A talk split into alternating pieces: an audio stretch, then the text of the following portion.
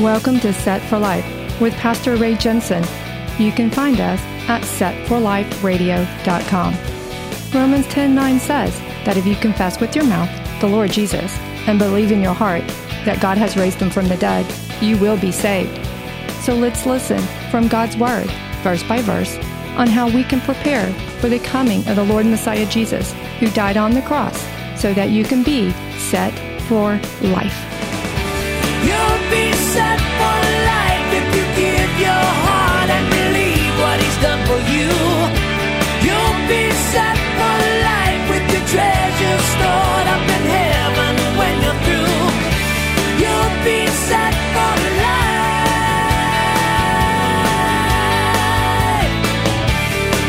Put up that tabernacle picture. That's the tabernacle. That's what it looked like. It was also called the tent of meeting, and it was the temple before the temple. It was like the portable temple before Israel made it into their land and built the the permanent temple. They could move this one around. And uh, so we're going to go into Exodus 36 and verse 8. We're going to talk about the tabernacle having been built. Okay? Exodus 36 and 8. Then all the gifted artisans among them who worked on the tabernacle made ten curtains woven of fine linen and of blue, purple, and scarlet thread. With artistic designs of cherubim, they made them. The length of each curtain was 28 cubits, and the width of each curtain, 4 cubits. The curtains were all the same size. And he coupled five curtains to one another, and the other five curtains he coupled to one another. He made loops of blue yarn on the edge of the curtain on the selvage of one set. Likewise, he did on the outer edge of the other curtain of the second set. 50 loops he made on one curtain, and 50 loops he made on the edge of the curtain on the end of the second set. The loops held one curtain to another. And he made 50 clasps of gold and coupled the curtains to one another with the clasps that it might be one tabernacle. One. Guys, we're talking about unity here, okay? Verse 14. And he made curtains of goat's hair for the tent over the tabernacle. He made 11 curtains. The length of each curtain was 30 cubits, and the width of each curtain, 4 cubits. The 11 curtains were the same size. He coupled five curtains by themselves and six curtains by themselves, and he made 50 loops on the edge of the curtain, that is, the outermost in one set, and 50 loops he made on the edge of the curtain of the second set. He also made 50 bronze clasps to couple the tent together, that it might be one. Then he made a covering for the tent of ram skins dyed red, and a covering of badger skins above that. Okay, put that tabernacle tent picture up. Now, I told you you were going to get very excited about this story, and after what we read, loops and curtains and clasps and stuff, how are we going to get excited about that? I'll try to get you there, okay? it gets good.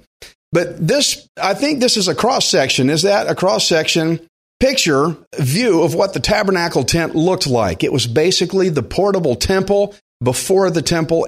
Now, the gifted artisans, they put in their very best work it said, and the same goes for us. We should put in our very best work when we serve the Lord God. Everything you do should be your best that you can do. And when we are in service to the body of Christ, do it as God has gifted you. Now, Exodus 36 and 20. For the tabernacle, he made boards of acacia wood, standing upright.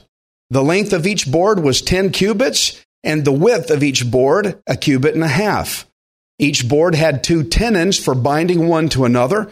Thus he made for all the boards of the tabernacle, and he made boards for the tabernacle, 20 boards for the south side, 40 sockets of silver he made to go under the 20 boards, two sockets under each of the boards for its two tenons. I am a very visual learner because when I read something like that, I go, What in the world are we talking about? So I dug up the best pictures I could find. Put up that next picture there.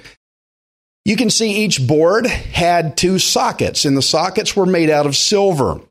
Now you can see how the boards had somewhat of a notch on it that fit into the sockets in, in place. Those were tenons, right? That notch tab thing is the tenons for each board. Verse 24, we read, it says that each board has two tenons to fit in the two sockets per board. Okay, so this is how they built the walls of the tabernacle in this form, right? In this format right here. And I want you to recognize that the foundation is silver that holds them together. You've got boards that are set up vertically into silver sockets, and the silver sockets are the foundation. Not only is it the foundation, but it holds them together. Exodus 36 and 25. And for the other side of the tabernacle, the north side, he made 20 boards and their 40 sockets of silver, two sockets under each of the boards. For the west side of the tabernacle, he made six boards. Okay, next picture. Okay, the north side had 20 boards of acacia wood, boards, and now the south side had 20 boards also. And all these boards were overlaid with gold. These wooden acacia tree boards were overlaid with gold. So what you have is this elongated structure that is taking place, it's taking shape here. It has a north wall, a south wall, and a west wall, and they left the east side open because that was the doorway to go in, how you got inside it. Exodus 36 and 28. He also made two boards for the two back corners of the tabernacle, and they were coupled at the bottom and coupled together at the top by one ring. Thus, he made both of them for the two corners. So there were eight boards and their sockets, 16 sockets of silver, two sockets under each of the boards. Next picture. Man, you got to have pictures to understand what this is talking about. I'm telling you. Here's how they fit the corners together. They were double boarded back there for strength. And they had a locking ring at the top to make sure they were held tightly together. Next picture. This shows verse 29, I think, uh, how the bottom of the corner was coupled together by a ring. So you can see why verse 30 says there were eight boards, because it took six boards to make the back wall, plus two more boards were added to the corners to make the corners a lot more rigid, so it would stand up better. And they were all tabbed into silver sockets at their foundation. Silver foundation. Exodus 36 and 31. And he made bars of acacia wood, five for the boards on one side of the tabernacle, five bo- bars for the boards on the other side of the tabernacle, and five bars for the boards of the tabernacle on the far side westward. And he made the middle bar to pass through the boards from one end to the other. He overlaid the boards with gold, made their rings of gold to be holders for the bars, and overlaid the bars with gold. We have another picture. You should be able to see the bars now. The bars, uh, five bars, two on the top, you got two on the bottom, and one solid bar that went through the middle of the wall, just like 33 says. Verse 33 says that. Verse 34 says the rings of gold were to hold the bars together. And if you want to find out even more information about the structure of this tabernacle, you can learn more about these rings also in Exodus 26, where God gave more instructions on how to build this tabernacle. So Exodus 26 has more information as well. Exodus 36 and 35. And he made a veil of blue, purple, and scarlet thread and fine woven linen. It was worked with an artistic design of cherubim. He made for it four pillars of acacia wood and overlaid them with gold, with their hooks of gold, and he cast four sockets of silver for them. Okay, cherubim were angelic looking shapes. And whenever a priest would go into the tabernacle, he'd see these angelic shapes in the veil, and he would be reminded of the awesomeness of the work he was in there to deal with when he was in there doing their sacrifice work. But show the four sockets picture now. So a wall was put up to divide the Holy of Holies, the innermost room, apart from the rest of the tabernacle because the Ark of the Covenant was to go in there in the very, very back, in that innermost room. And that's where the presence of God would dwell with man. Did you know that God dwelled with man long before Jesus? He came here, but he was separate because the way hadn't been made for us to come directly to him. He was kept separate behind these veils. So they put up these four pillars that you can see here now to hold up a veil to keep sinful man from going into the Holy of Holies and tainting it with the sin. Now that's why these four pillars were made, and we have four more silver sockets that were there as the foundation for these four pillars. So we've got 96 sockets that go all the way around, plus these four, and we now have 100 total silver sockets. Think of 100% silver, okay? Exodus 36 and 37. I am starting to get excited about what I'm about to unload on you, that I'm almost ready to take off early, but I still got to get through this information. Slow down, Ray. It's like the horse running to the barn. He's in a big hurry. Exodus 36 and 37.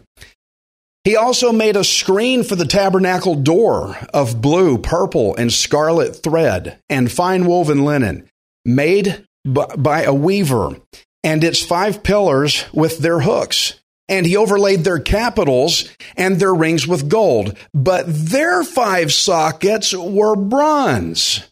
Uh oh, something changed. Silver, silver, silver, bronze. What's going on?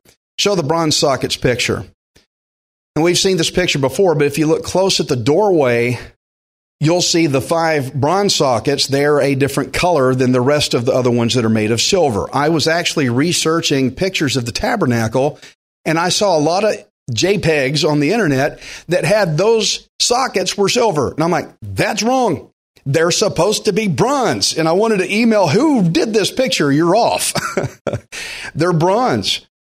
And the bronze sockets at the door, you can see they were spaced apart so that people could walk in through the door between them, just like those four silver sockets in the innermost veil were also spread apart so that the one high priest once a year could go in there he could walk between them in that behind that innermost veil. I don't yet totally have a biblical reason why these five sockets at the door were made of bronze instead of silver. However, by observation, just by seeing what's going on with the tabernacle, since it was part of the outside, the five bronze sockets were part of the outside of the building, it had to match the other items that were also outside. You see here that the outside had the bronze laver where the priest would wash their hands. They would have to purify their hands for work. And you also had the bronze altar out there where that's where the sacrifice animals were burned up. I also think of the bronze snake in Numbers chapter 21. If you remember that, the bronze snake that Moses raised up over the Israelites Remember, Israel had sinned and they made a bronze snake and they raised it up, and that was judgment on Israel, and they all got messed up over it because they'd sinned real bad. So, in my biblical observation, everything outside was bronze because it was illustrative of God judging and condemning sin. Bronze was a judgment metal, a judgment color. Matter of fact, Jesus said in John 3:14, he said, As Moses lifted up the serpent, that's the bronze snake, as Moses lifted up the serpent in the wilderness, even so must the Son of Man be lifted up. So see, God's judgment of for us fell on Jesus. He compared himself to that bronze snake. Jesus related his own condemnation at the cross to the bronze serpent. So I'm I'm not saying this is a definite here. I'm telling you just in my observation, it appears to me that bronze is associated with judgment of sin. So then everything on the outside of the tabernacle that we see, the bronze laver, the bronze altar, and then now you've got these outer door sockets, they were also bronze. Everything outside.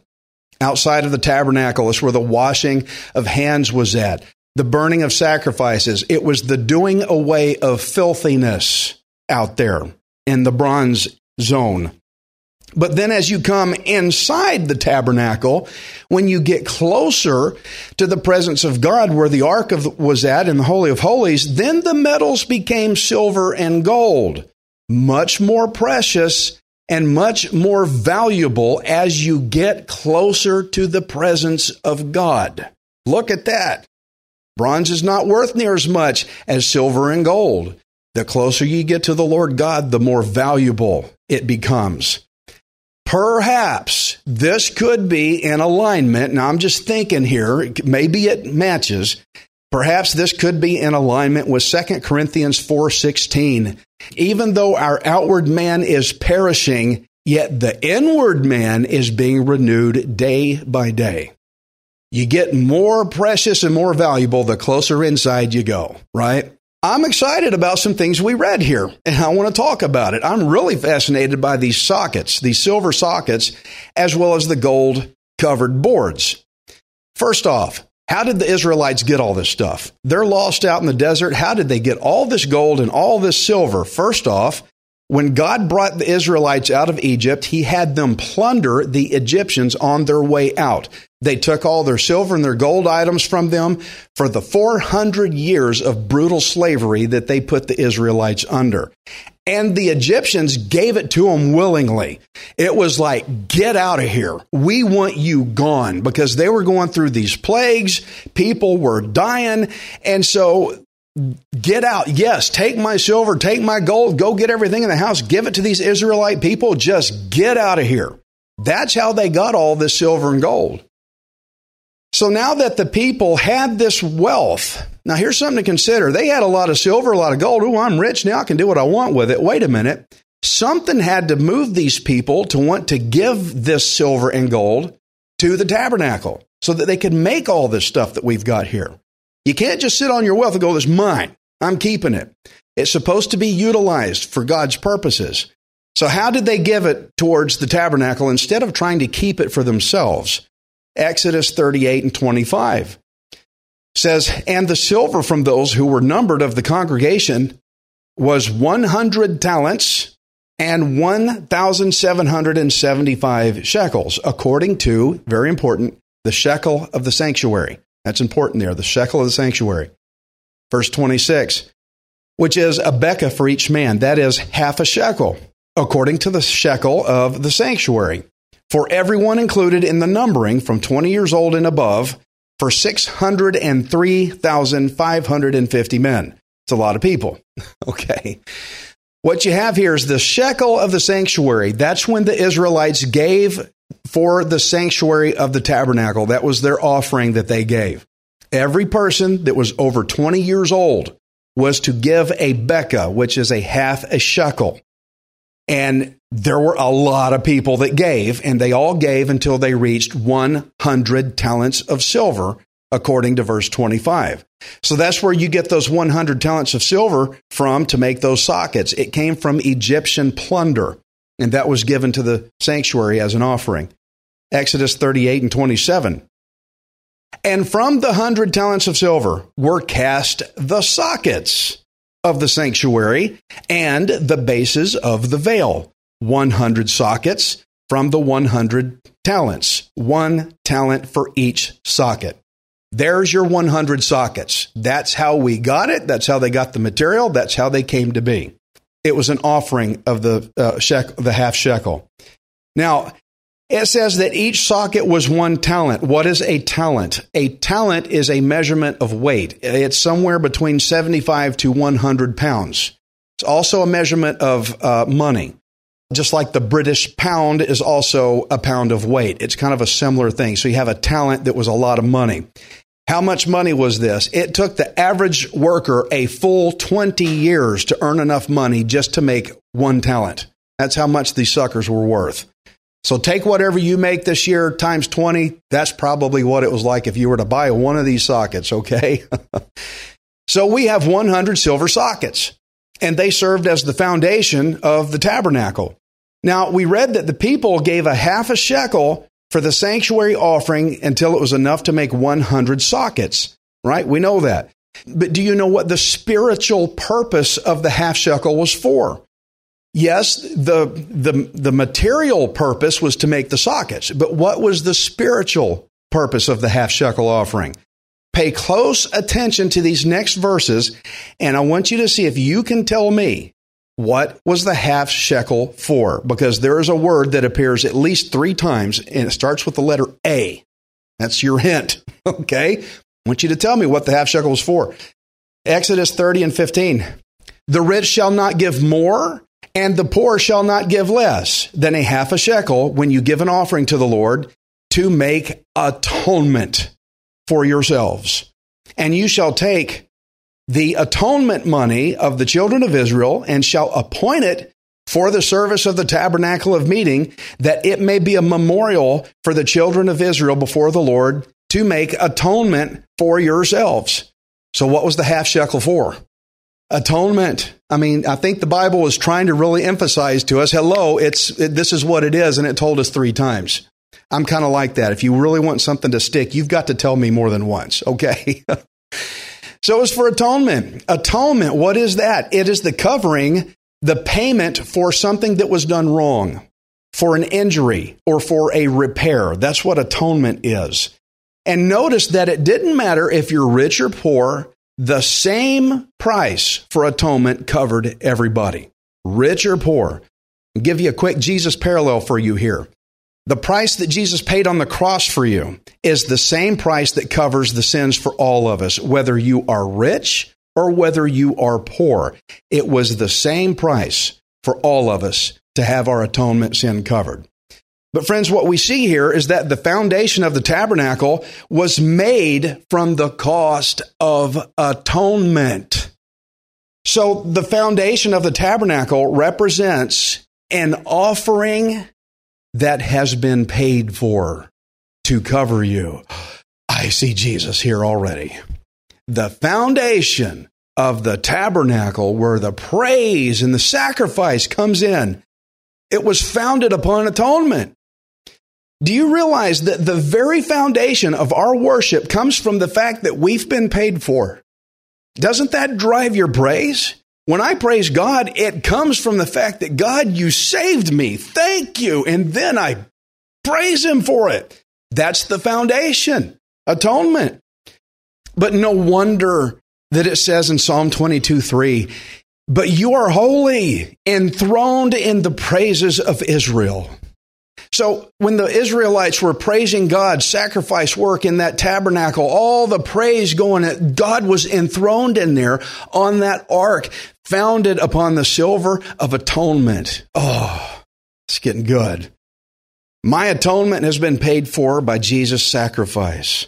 So get this. The silver sockets show us two different things. They show us atonement and they show us foundation. Atonement and foundation. 1 John 2 and 2. Jesus is the atoning sacrifice for our sins. 1 Corinthians 3:11 For no other foundation can anyone lay than that which is laid, which is Jesus Christ. I see Jesus in these sockets. Do you see it? That's what I'm trying to show you. These sockets show Jesus. Jesus Christ is our foundation, and He is the only one that has paid for His people's atonement. Are y'all getting all this? I mean, I'm not making this stuff up. I'm not good enough to pull this stuff off. This is what's here. This is what I'm reading. the tabernacle is the design of God Almighty. Look how this looks when you have your gospel goggles on. This is exciting stuff. So we have our foundation and we have our atonement in Jesus Christ. But now there's something else about these sockets. Do you remember how much each socket weighed? How much did it weigh? It weighed one talent, one talent of silver. I want to show you how much a talent of silver can buy. 1 Kings 20 and 39. Now, as the king passed by, he cried out to the king and said, Your servant went out into the midst of the battle, and there a man came over and brought a man to me and said, Guard this man. If by any means he is missing, your life shall be for his life, or else you shall pay a talent of silver.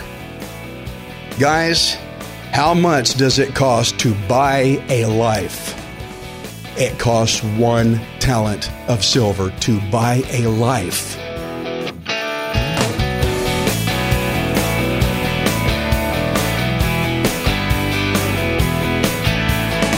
Thank you for listening to Set for Life. We hope you can join us next time, unless Jesus returns for us first. Set for Life is the radio ministry of Pastor Ray Jensen. We invite you to subscribe to our podcast at setforliferadio.com. Hi, this is Ray Jensen. Thank you for giving me the opportunity to encourage you in God's Word. If the Bible doesn't excite you, then you're not reading it.